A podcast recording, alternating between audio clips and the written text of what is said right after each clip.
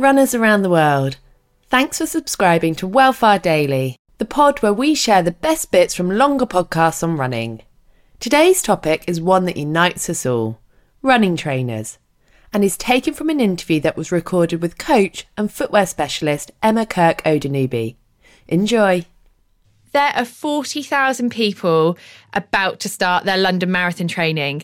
And I'm thinking that a lot of them have woken up and thought, I need to go and buy new trainers. Is that true? Yes. Basically, if you haven't seen how you're running or know how you run or know what you do with your feet, learn. Basically, education is key and it's a key thing I tell so many runners. So if you need to go and run a marathon, then you need to learn about what you need in tools wise in order to help you run. So definitely go and get yourself analysed and get checked out. And when you talk about being analysed, what, what does that mean? So, gait analysis is simply looking at someone's gait, whether that be walking or running. And obviously, for those running or even walking the marathon, we want to know what your feet are doing over that period of that 26.2 miles. With fatigue, things can change. So, ultimately, going to get your feet analysed, get yourself to up on a treadmill, have a look and see how you're running will give the person who's looking at you an idea of what's going on and how your feet are moving. They can then put you in the correct footwear to align with how your mechanics work because not everyone's the same. So you can't all just pick a pretty shoe off the shelf as we'd love to. Um, it's got to be functionally right for how you and your feet move. So before shelling out 50 quid upwards, ask somebody for some help. 100% and that's that's the key thing. Because I think one of the fears of maybe asking for help in a running shop, a shoe shop is that you think that as soon as you do that you're going to be flogged the most expensive pair of shoes.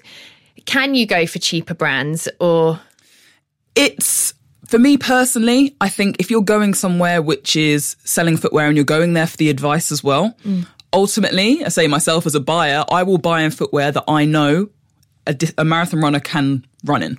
So mm-hmm. ultimately, UC shoes say that we look at starting around that 90 pound mark. Yes, they can go all the way up to 160, 170.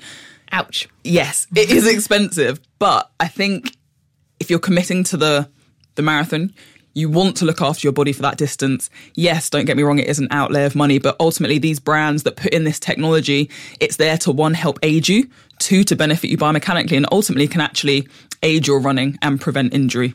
But getting yourself one in the right pair of shoes and analysed, and two in a shoe that you know is going to withstand all that mileage you need to do, it, it's worth spending a little bit extra. So once you've got your right pair of trainers, I've seen a few things banding about the internet about lacing your trainers differently. Is that a thing? At Profeet, it's something where we see a lot of people with different foot shapes or problems. That's a lot of the time of the runner we see, but also beginner runners who have no idea about their feet. So whenever we fit a shoe or look at things, lacing is a big factor. So you can lace differently to lock your heel in place.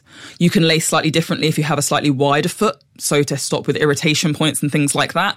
And there's other ways you can lace for slightly narrower feet and all those things. So it's definitely worth looking at. Um, There's a lot of videos on YouTube, um, and you can find out all that information there. Or, say, if you go and get an analysis, that person you can ask them, "Oh, I, I always feel my heel slipping," or something like that. They can then give you that extra advice as well.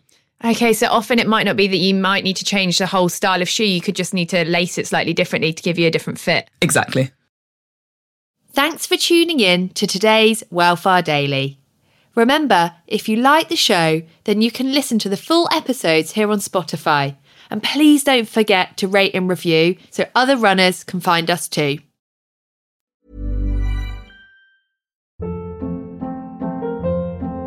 Hold up. What was that? Boring. No flavor. That was as bad as those leftovers you ate all week. Keke Palmer here, and it's time to say hello to something fresh and guilt-free. Hello Fresh. Jazz up dinner with pecan-crusted chicken or garlic butter shrimp scampi. Now that's music to my mouth. Hello Fresh. Let's get this dinner party started. Discover all the delicious possibilities at hellofresh.com.